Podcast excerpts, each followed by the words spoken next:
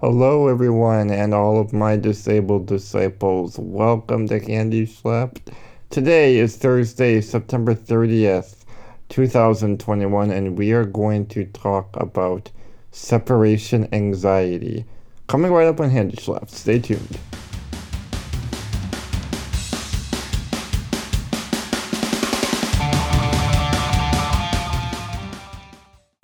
Alright y'all, it is so good to be with everyone again.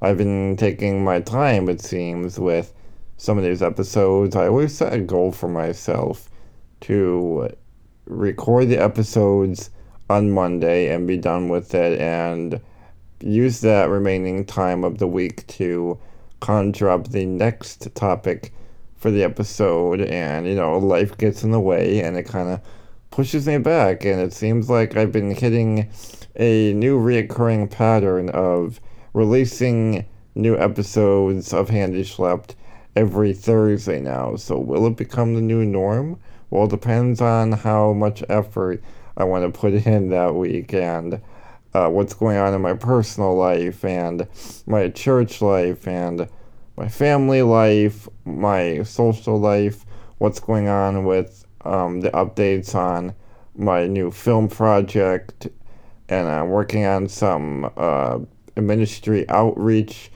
projects right now. It's a lot going on, so I still want to keep Handy Slapped as a priority, as it's just good to connect with everyone and to just talk about things going on in the disabled community, things we all relate with, things we all go through on a daily basis, and how to approach things a little bit differently. And by differently, I mean biblically and in our relationship with God, and how a relationship with God changes how we approach different anxieties, to say, in the world, in which the world will approach it in other ways that may or may not be as effective. Or, you know, basically put, everyone deals with anxiety and trauma and other things differently, but how can God really walk alongside you in the recovery process, in the times of mourning and grieving and healing? That's the type of approach I want to try to talk about. And, you know, how can disability and understanding theology and the Bible and who Jesus is and God, how can all of that make a difference in the disabled life? That's what this is all about. And now we're going to think about that and all the anxieties, and specifically, what is separation anxiety? Well, the first thing I think about with separation anxiety is, you know, just being away from someone too long starts to make you anxious, or you worry about what's going to happen to them any given day. Constantly thinking about how life could possibly move on or be normal again without that person or thing, or just anything you find genuine and relevant in your life. How can your life be back to the way it was without it? How can you be comfortable again without it, or without them? What I think about as well with separation anxiety is my dog, Josie. Beautiful animal, I love her to death. She's 5 years old. She is my baby, and a lot of other people agree too. She is such a gem. You know, being biased, everyone says that about their dog, but this dog is different, I'm telling you. And so whenever my family and I are gone, or even when I'm gone or my dad is gone, It drives her wild. You know, she hates being alone, and she hates being separated from the family. Even when we're all together in the same room, she has to come into the room and be with all of us. Or if we're praying together or whatever, even during Bible studies, or if I'm just with my friends, she'll more than likely come and join the group, whether it's for a few minutes or whatever, just to confirm that she's not alone in the home. You know, it's just so cute, and I think that's just a big attribute that we relate with in animals, in dogs, or any kind of animal that's highly emotionally tuned, as Josie is. And so when we look at the definition and the understanding of separation anxiety, I read from an article from Healthline.com. It's a medically reviewed article. And it says how separation anxiety is a regular part of development for children between the age of 6 months to 3 years. When symptoms continue into late childhood, your child may be diagnosed as having child separation anxiety disorder, or SAD, S-A-D. If separation anxiety continues into adulthood, you'll be diagnosed with adult separation anxiety disorder. Symptoms of anxiety disorder in children and adults are similar. For children, separation anxiety is often associated with extreme fear or anxiety about being away from parents or caregivers. Come back to that in a minute. That can make a child less willing to participate in events or social experiences, like spending the night at a friend's house or going to summer sleepaway camp. For adults, the anxiety is around being away from children or spouses, instead of school, work function, or other responsibilities can become impaired. So it's in a way, that part of childhood development always remains within us and manifests and transforms and transfigures throughout our development, throughout our lifespan. There's a core centrality there that never leaves us. No matter how much we try to tell ourselves that we are growing up, we are changing, there are still elements in our human nature that never cease. There are elements in our nature that don't stop. Elements in our nature that show that we all are bonded and have a belonging in longing. That comes from a recent sermon preached at my church.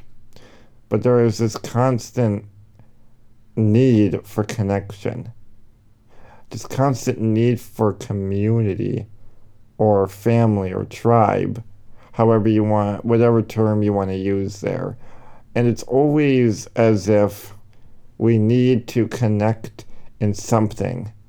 Maybe we try to go through different forms of communities and identities to find our own identities, to feel like we need to connect or belong in something, just to feel something again, just to feel like we are bonding and connecting with something, that we are made of something. You know, when we feel alone or, well, separated, we don't feel like we have a purpose. And without that purpose, what do we live for? You know, maybe it's just the way we operate, or maybe it's an obsession, or, you know what, however you want to look at it. But we always feel like we need to find a reason in something. Always feeling like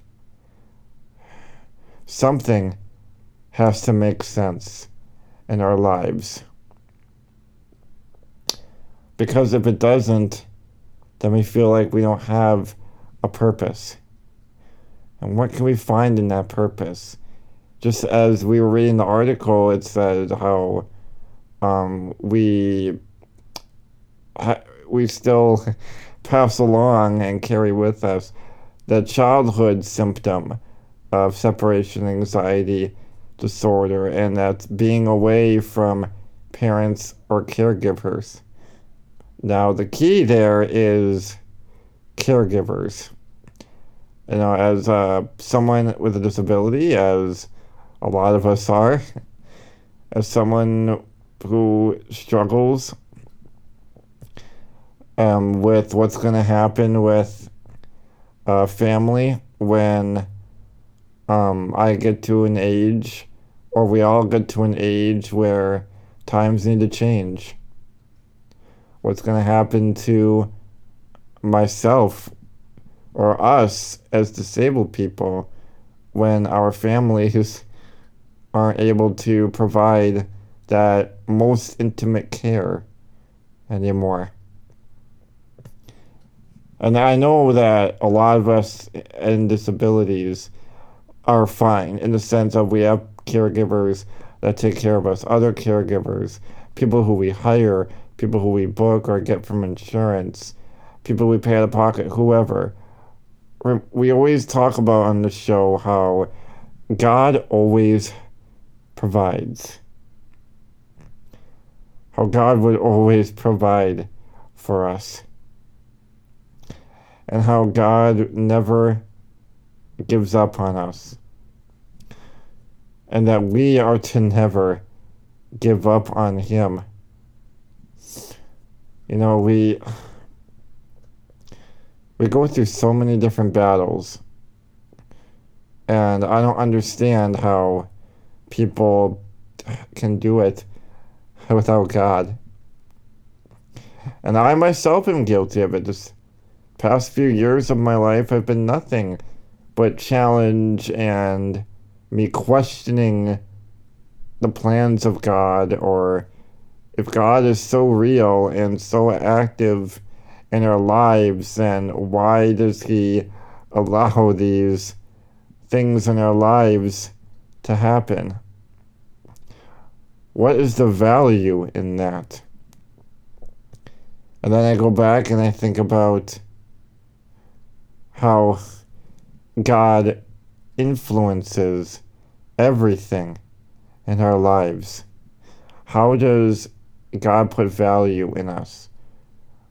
Well, you think about back in the beginning, in Genesis, how God created us in his image, male and female, all of us he created in his image, in the sense of in his attributes, with his properties, with his love, with his grace, and his heart.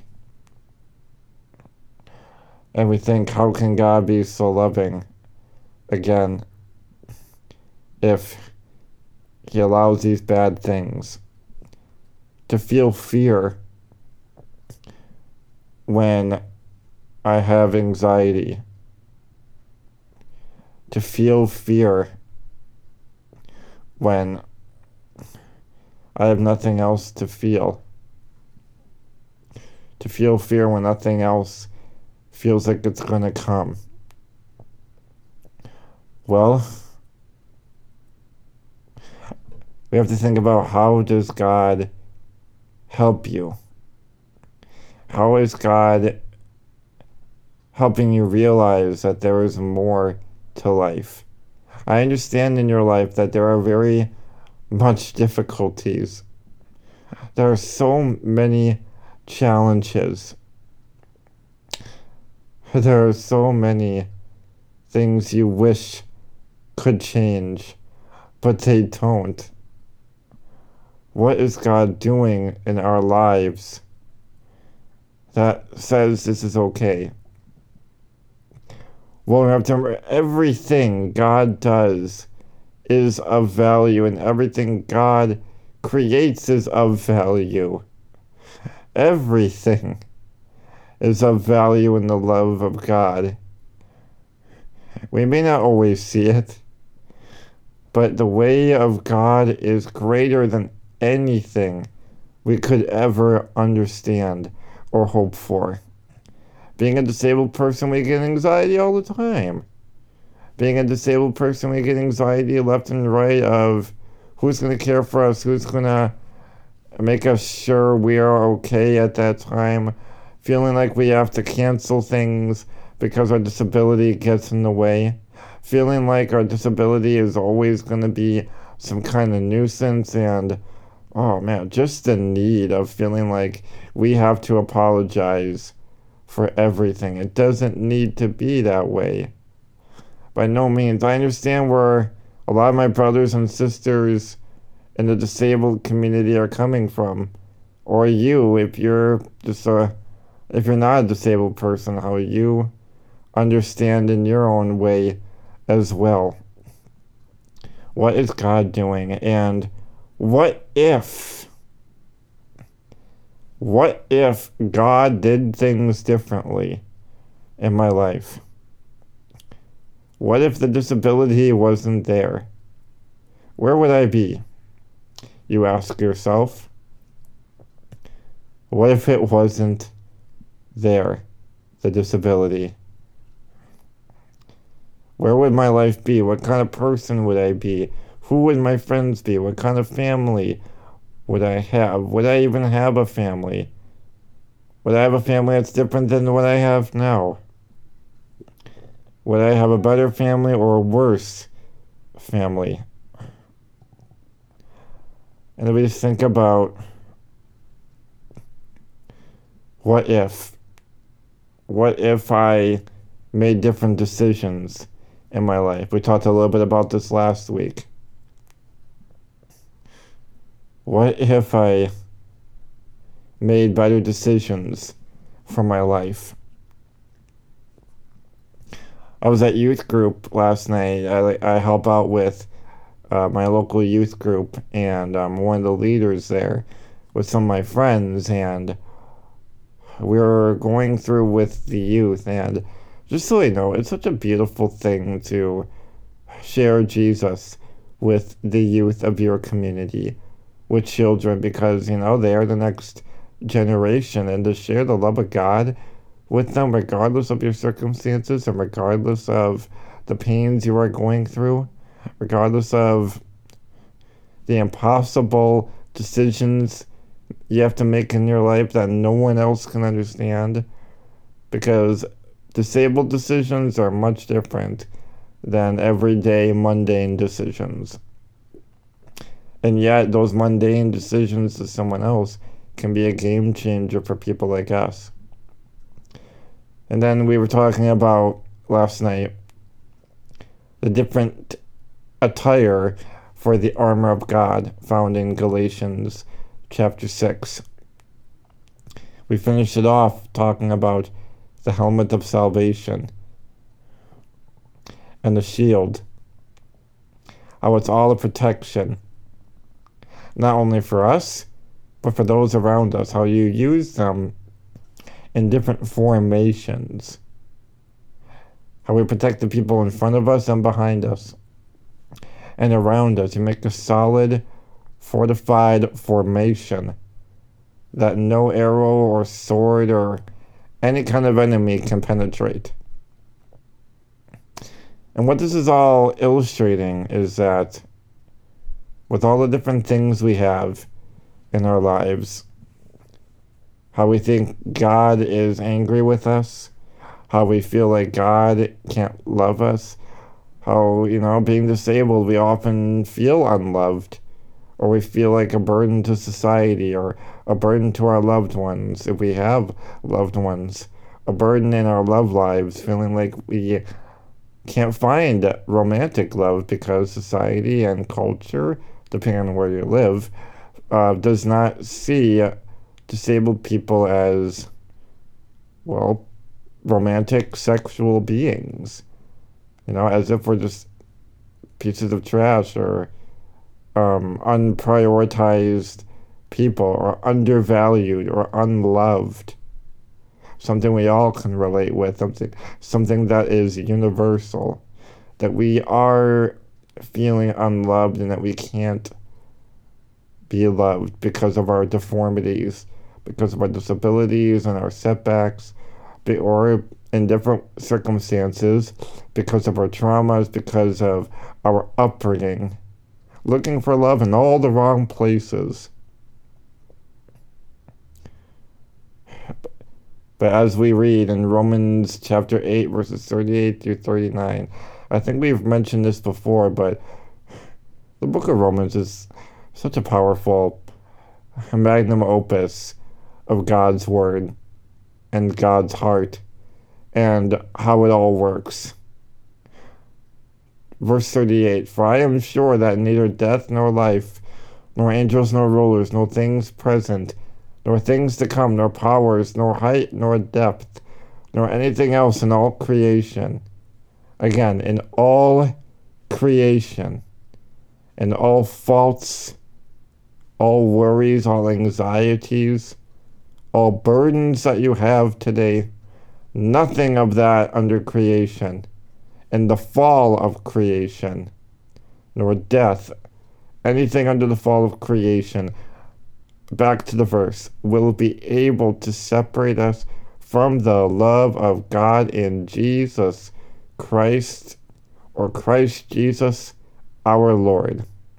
Nothing can separate us from that. No matter what separation anxiety you are feeling in yourself, from your parents or your caregivers, separation anxiety and romantic love, feeling like you are completely lonely, that you have no shot with anyone to find romantic love or anyone who will love you as a good friend.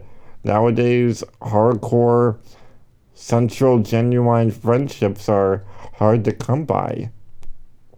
To find one like that is so rare and scarce. But I tell you today that I don't have all the answers. I'm going through these motions and ups and downs of life just as much as y'all are.